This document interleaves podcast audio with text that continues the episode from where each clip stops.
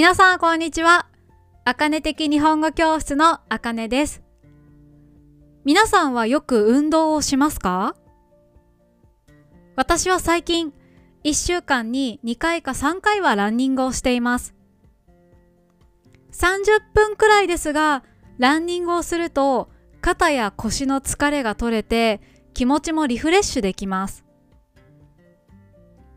でも時々面倒だからランニングしたくないなと思う時もあります。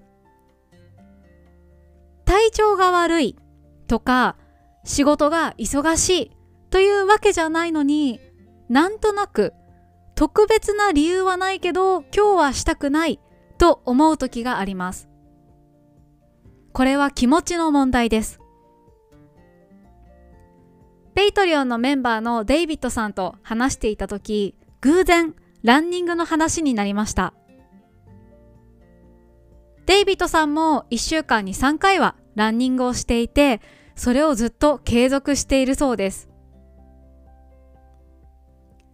デイビッドさんに、時々特別な理由がないのに、今日はランニングをしたくないとか、面倒だと思うことはないですか？と質問しました。すると、デイビッドさんは、やる気がない時こそランニングします。と言いました。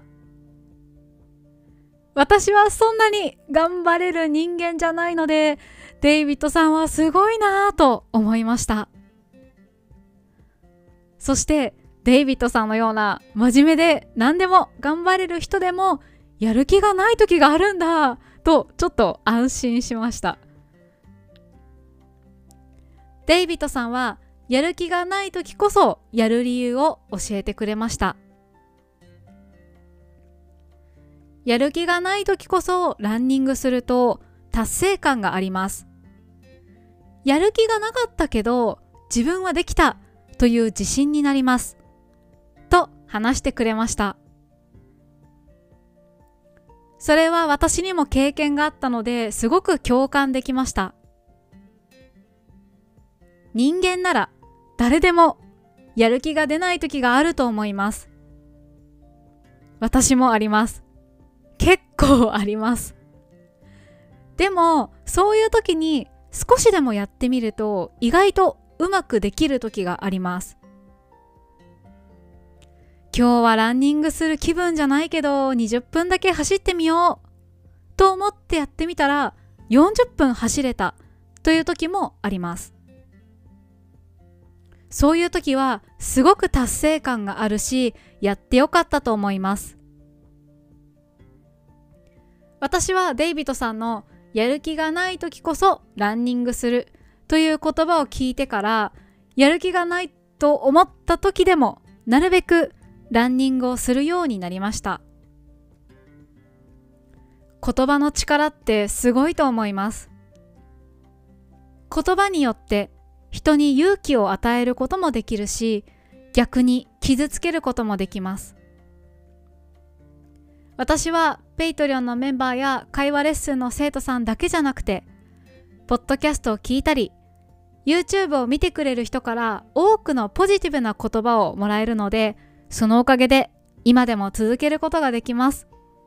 ありがとうございます。皆さんも最近やる気がないけどやってみたことがありますか？ここからは漢字の読み方です。肩。肩。腰。腰。偶然。偶然。達成感。達成感。勇気。勇気。いつも聞いてくださってありがとうございます。ちょうどねこの台本を書いている時にああ今日ランニングしたくないなって思ってたんですよ。でもこの台本を書き終わって私はすぐにランニングをしようという気持ちになりました。はい。皆さんもね無理をする必要はないけどちょっと頑張れるかなっていう時にやってみると意外といい結果が出る時もあると思うのでね一緒に頑張りましょう。はい今日もありがとうございました。また来週。バイバーイ。